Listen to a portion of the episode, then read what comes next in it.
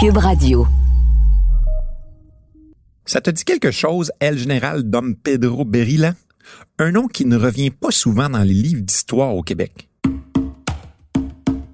Pourtant, tous les 9 juillet, les Cubains marchent de la cathédrale San Cristobal de la Havane jusqu'au monument offert par le Québec et dédié en son honneur pour commémorer cet homme qui, avant de mourir, avait acquis un statut quasi légendaire. Et là, tu te poses la question. C'est quoi le rapport entre un héros militaire cubain et notre histoire québécoise? Ben, en fait, le général en question, ce n'est pas un Cubain, c'est un gars de Montréal. Ici, on le connaît sous le nom de Pierre Lemoine d'Iberville. Il a vécu à l'époque de la Nouvelle-France. Et tu sais quoi? C'est un personnage fascinant à découvrir. Aïe, aïe, aïe, Don Pedro!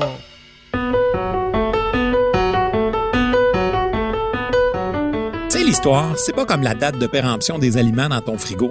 Tu vas pas te transformer en monstre si t'en manges un peu. Puis bien souvent, tu te rends compte que ça peut être vraiment le fun.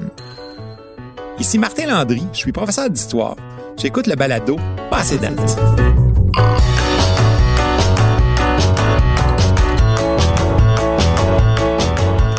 Aujourd'hui, le thème de l'épisode est d'Iberville, personnage légendaire.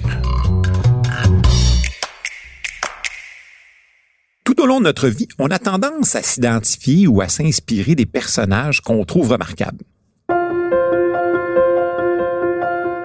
Tous les récits historiques du monde témoignent de ce profond désir de l'être humain se trouver des modèles identitaires bien souvent plus grands que nature. Au Québec, quand on aborde l'histoire de la Nouvelle-France, on parle souvent de Samuel de Champlain, de Marie de l'Incarnation, de Jean Talon ou de Marguerite Bourgeois. Tous des immigrants français qui ont laissé une empreinte indélébile sur notre histoire. Pierre Lemoine d'Iberville est l'un d'eux. Lui, il n'était pas français de France, mais bien canadien. Il est né à Ville-Marie il y a plus de 350 ans. Mais qu'a-t-il fait de si important pour qu'on souligne sa mémoire du Canada jusqu'à Cuba? C'est le 16 juillet 1661 que Pierre Lemoine d'Iberville voit le jour sur l'île de Montréal. Il est le troisième fils d'une famille de 14 enfants. Ses parents? Ses parents, Catherine Thierry et Charles Lemoine, ont immigré tout jeunes en Amérique. Son père est l'une des figures historiques les plus importantes des débuts de l'histoire de Montréal. Avant de découvrir le fils, parlons un peu du papa. Charles est français. Il émigre en Nouvelle-France à l'âge de 15 ans. Il travaille pour les Jésuites en territoire huron. Il y passe quatre ans au cours desquels il se familiarise avec les langues des Premières Nations. Yandewa. Yandewa. Il est l'un des premiers chefs militaires de Montréal. Il s'établit dans le fort Ville-Marie en 1646. Réalises-tu? 1646, ça c'est tout juste quatre ans après la fondation de ce qui deviendra Montréal. Des années marquées malheureusement par des violences entre les colons et les Iroquois. Charles, lui, participe à la défense de la jeune colonie et prend part à ces affrontements. En temps de paix, sa connaissance des langues des Premières Nations le rend fort important. Il sert souvent d'interprète entre les autorités coloniales et les Autochtones. La bravoure de Charles Lemoine est récompensée. On lui accordera des seigneuries, entre autres celles de Longueuil et de Châteauguay. Il sera même nommé gouverneur de Montréal. Charles Lemoine, de Longueuil et de Châteauguay, fera fortune, principalement grâce au commerce des fourrures. C'est ainsi qu'il devient le citoyen le plus riche de Montréal, à son époque.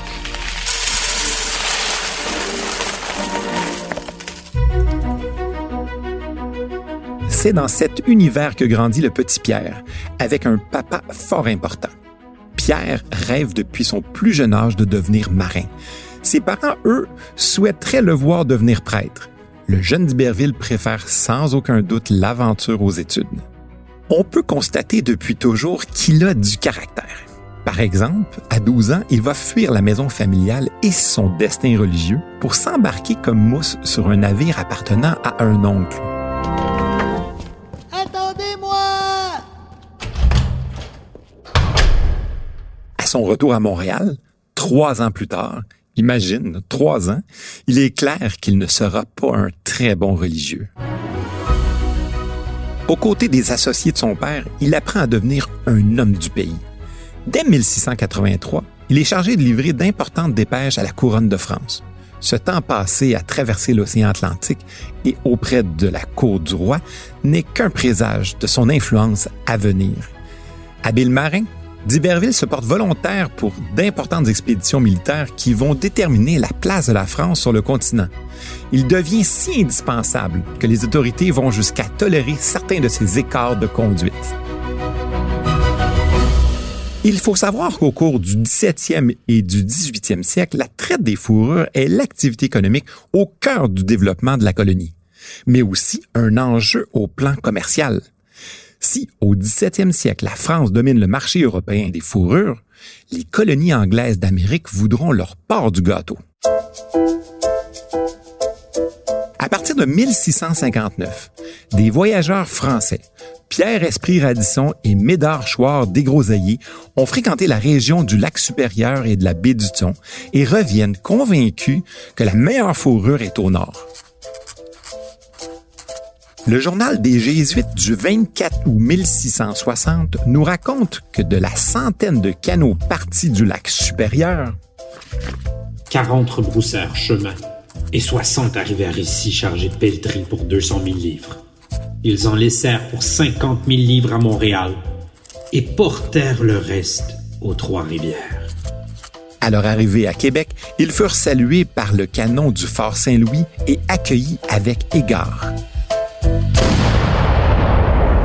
De nouvelles possibilités économiques incroyables s'ouvraient pour la jeune colonie. Malheureusement, après avoir reconnu leur contribution à la prospérité de la colonie, le gouverneur, fâché de ne pas avoir été consulté avant l'expédition, fait emprisonner des groseilliers pour être parti explorer et découvrir le territoire sans permission officielle. Plus encore, le riche butin des deux hommes est confisqué et ils sont condamnés à une amende.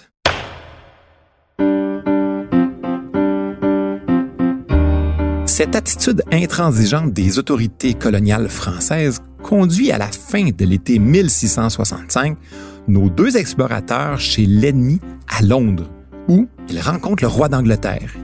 Ils lui transmettent leur savoir à propos des trésors de fourrure que recèle le territoire autour de la baie du Thon et aussi les avantages géographiques pour le transport vers l'Angleterre.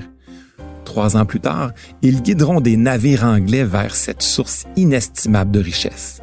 En 1670, le roi d'Angleterre accorde une charte royale à des investisseurs qui fondent la Compagnie des aventuriers de la baie du Thon. Tu sais, celle que l'on nomme aujourd'hui la baie. Les confrontations entre la France et la Grande-Bretagne ne sont pas nouvelles. Mais avec l'exploitation des richesses comme la fourrure ou les pêcheries d'Amérique, la rivalité entre les deux superpuissances est accentuée. Puis, lorsque les métropoles européennes sont en guerre, ben, les colonies d'Amérique le sont aussi. C'est dans ce contexte de guerre intercoloniale que Pierre Lemoine d'Iberville se démarque. Il est envoyé pour une première expédition en 1686 pour chasser les Anglais de la baie du Thon. Comme je te racontais il y a deux minutes, une présence britannique due en partie à Radisson et des Groseilliers. Ben, Pierre Lemoine va réussir à s'emparer des installations anglaises au nom du roi de France. C'est un peu là que la légende de d'Iberville prend forme. Lors de la première attaque lancée contre les Anglais au fort Moose, d'Iberville réussit à entrer dans le fort par la grande porte de la palissade, mais la porte se referme abruptement derrière lui. Il se retrouve à l'intérieur du fort, mais complètement seul. De justesse, il réussit à se maintenir à l'écart, à résister aux attaques anglaises, jusqu'à ce que ses compagnons trouvent une façon d'entrer.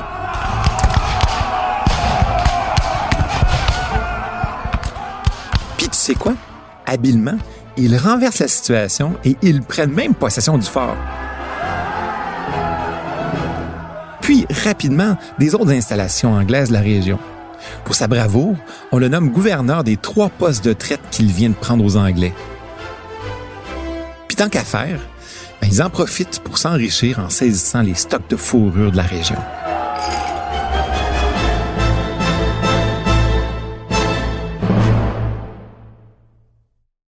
Mais qu'est-ce qui fait en sorte qu'on s'entretue pour cette fourrure en Amérique? C'est complètement fou. Premièrement, parce qu'avec le poil de ces petits animaux, on fabrique du feutre. Puis avec le feutre, le chapelier confectionne des chapeaux. il faut savoir qu'à cette époque, le chapeau a un double rôle. Il sert à se protéger, oui, mais il représente aussi un élément d'affirmation du statut social des gens. Tout le monde porte un chapeau. La question à se poser est, pourquoi l'animal à fourrure d'ici plus qu'ailleurs? Bien tout simplement parce que le castor chassé et échangé par les Premières Nations d'Amérique est bien spécial. Unique même. Ce n'est pas juste du castor, c'est du castor gras. Gras parce que les peaux des animaux sont portées du côté poil contre la peau des Autochtones, et ce, pendant un an, un an et demi. Ben, la friction de la fourrure contre la peau fait tomber le poil long. Puis, combiné à l'acidité de la sueur humaine, ces peaux sont très en demande parce qu'elles éliminent des étapes de la confection du feutre. C'est cette fourrure, particulièrement celle du castor porté par les Premières Nations, qui est recherchée. Il n'y a qu'ici qu'on peut produire cette ressource avec la collaboration des Premières Nations. Puis, euh, qu'on se le dise, elle est troquée à un prix vraiment avantageux pour les Européens.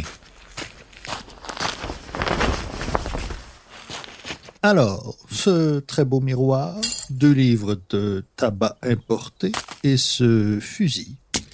Le tout contre euh, tout ce qu'il vous reste de peau de castor. C'est une excellente affaire, non?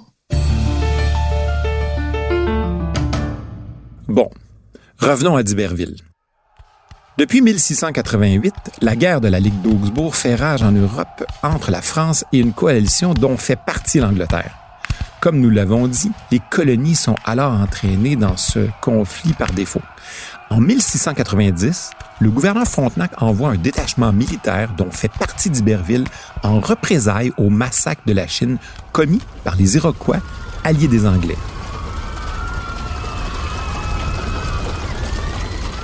La violence et les raids se déplacent plus au sud, en Nouvelle-Angleterre, où les Canadiens et les militaires français sont vraiment sans pitié. Ils attaquent par exemple le petit village de Corlear en pleine nuit avec une violence inouïe. Hommes, femmes, vieillards et enfants sont massacrés. Une vraie boucherie. Des esclaves noirs sont enlevés et emmenés jusqu'au Canada. Les violents raids des Français vont littéralement créer la panique dans la région de Boston et d'Albany. À peine revenu de ce combat, d'Iberville est renvoyé à la baie du Tson pour continuer cette violente partie de ping-pong avec les Anglais, qui viennent de reprendre leur fort. d'Iberville est partout et accumule les longs voyages au beau milieu d'importantes opérations militaires. Oui, à la baie du Tson, mais aussi à New York, en Nouvelle-Angleterre, en Acadie, à Terre-Neuve ou en France. Il est infatigable, mais surtout il est craint de ses ennemis et fait flotter le drapeau du roi de France partout où il passe. Par contre, il ne peut être partout à la fois. Le travail est bien souvent à refaire. Les Anglais reprennent constamment l'effort des Français une fois les militaires partis. Déterminé, d'Iberville ne se laisse pas abattre. Il répond une fois de plus à l'appel. En mai 1697, il retourne encore une fois à la baie du Thon. Pour cette nouvelle expédition, d'Iberville est fait capitaine du célèbre navire le Pélican et commande quatre autres vaisseaux. C'est un autre voyage difficile vers les forts anglais du Nord. Ils sont constamment assaillis par une température vraiment rigoureuse, par le brouillard, les privations et même le terrible scorbut. Puis, à la fin de l'été de 1697, le Pélican arrive, mais seul, à proximité du fort York Factory. Avec ses 44 canons et ses 150 hommes, d'Iberville se prépare au combat de sa vie. Au large, face à eux, trois vaisseaux de guerre anglais se dirigent vers lui, beaucoup plus lourdement équipés militairement. Enfin, c'est 144 canons anglais contre 44 pour les Français. Imagine le désavantage. Pointé, écouvillonné, chargé, feu! Et D'Iberville d'instinct fonce sur le premier navire, le Daring. Il détruit sa grande voile. Il fait la même chose avec le second navire, l'Hudson Bay. Chargez Feu Puis, le troisième, l'Hampshire, tire à boulet rouge sur le vaisseau d'Iberville pendant près de trois heures. Mais les manœuvres du capitaine canadien lui permettent d'éviter le pire. D'Iberville concentre toutes ses charges de canon vers la coque de l'ennemi. L'Hampshire commence à prendre l'eau et coule avec une bonne partie de son équipage à bord. Le Hudson Bay hisse le pavillon blanc et se rend. Mais ce n'est pas encore la victoire. Les intempéries violentes forcent les soldats du Hudson Bay et du Pélican à s'échouer et aux survivants à établir des camps temporaires sur la berge. Après trois jours et de nombreux morts pour cause d'hypothermie, la flotte de d'Iberville organise ses ressources et s'attaque une fois de plus au fort York Factory. Après cinq jours laborieux de combat, le fort tombe et d'Iberville et ses hommes sont à nouveau victorieux. Une victoire française digne des plus grands films d'aventure.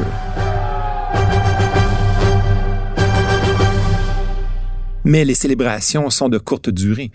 Vous vous souvenez de la guerre de la Ligue d'Augsbourg en Europe? Eh bien, quand les empires européens signent la paix par le traité de Ryswick en septembre 1697, il sera convenu que la France devra remettre à l'Angleterre tous les territoires conquis, principalement les postes de la Compagnie de la baie pris par Pierre le Moine d'Iberville entre 1686 et 1697. Imagine la déception de d'Iberville et de ses hommes qui n'ont pas connu la défaite militaire, mais qui doivent remettre leur conquête à cause de ces tractations politiques en Europe. À l'automne de la même année, Louis XIV lui demande de reprendre l'exploration du territoire et surtout de procéder à la colonisation de la Louisiane. D'Iberville doit user de tous ses talents pour trouver l'embouchure du Mississippi dans le golfe du Mexique. Suivant son chemin le long de la côte, il découvre en mars 1698 ce qui était tant recherché, l'embouchure du Mississippi. D'Iberville fonde alors la Louisiane française. Il érige des forts le long du Mississippi et organise des expéditions de plus en plus profondément à l'intérieur du territoire. Pour le récompenser, Louis XIV lui accorde l'ordre de Saint-Louis. C'est la première fois que le roi de France accorde cet honneur militaire à un Canadien de naissance. Quelques années plus tard, en 1702, Louis XIV voit une opportunité d'étendre son pouvoir en s'emparant du trône d'Espagne laissé sans héritier. En Amérique, ce conflit devient une deuxième guerre intercoloniale. Au début de l'année 1706, Iberville sème la terreur dans les Antilles anglaises. Il terrorise et fait craindre le pire aux établissements de la Nouvelle-Angleterre. Peu après, il fait escale à la Havane. Il entreprend des pourparlers avec son gouverneur, Pedro Alvarez de Villarin, dans l'espoir d'une alliance contre les Anglais. Ils se disent qu'ensemble, ils pourraient se débarrasser plus facilement de l'influence britannique sur les Antilles. Mais le 9 juillet de cet été-là, d'Iberville meurt. Il avait 45 ans.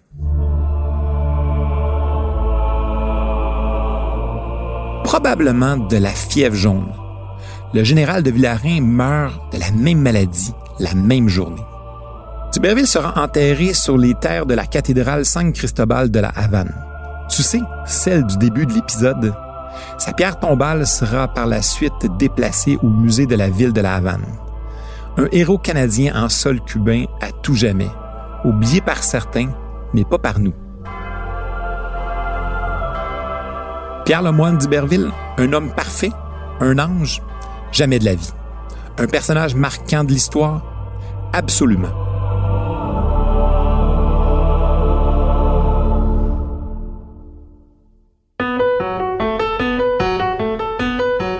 Tu sais, si tu veux pas être passé date, c'est important des fois de regarder un peu en arrière, d'essayer de comprendre le passé pour mieux voir où tu vas aller. J'espère que tu as apprécié te donne rendez-vous au prochain épisode. Salut!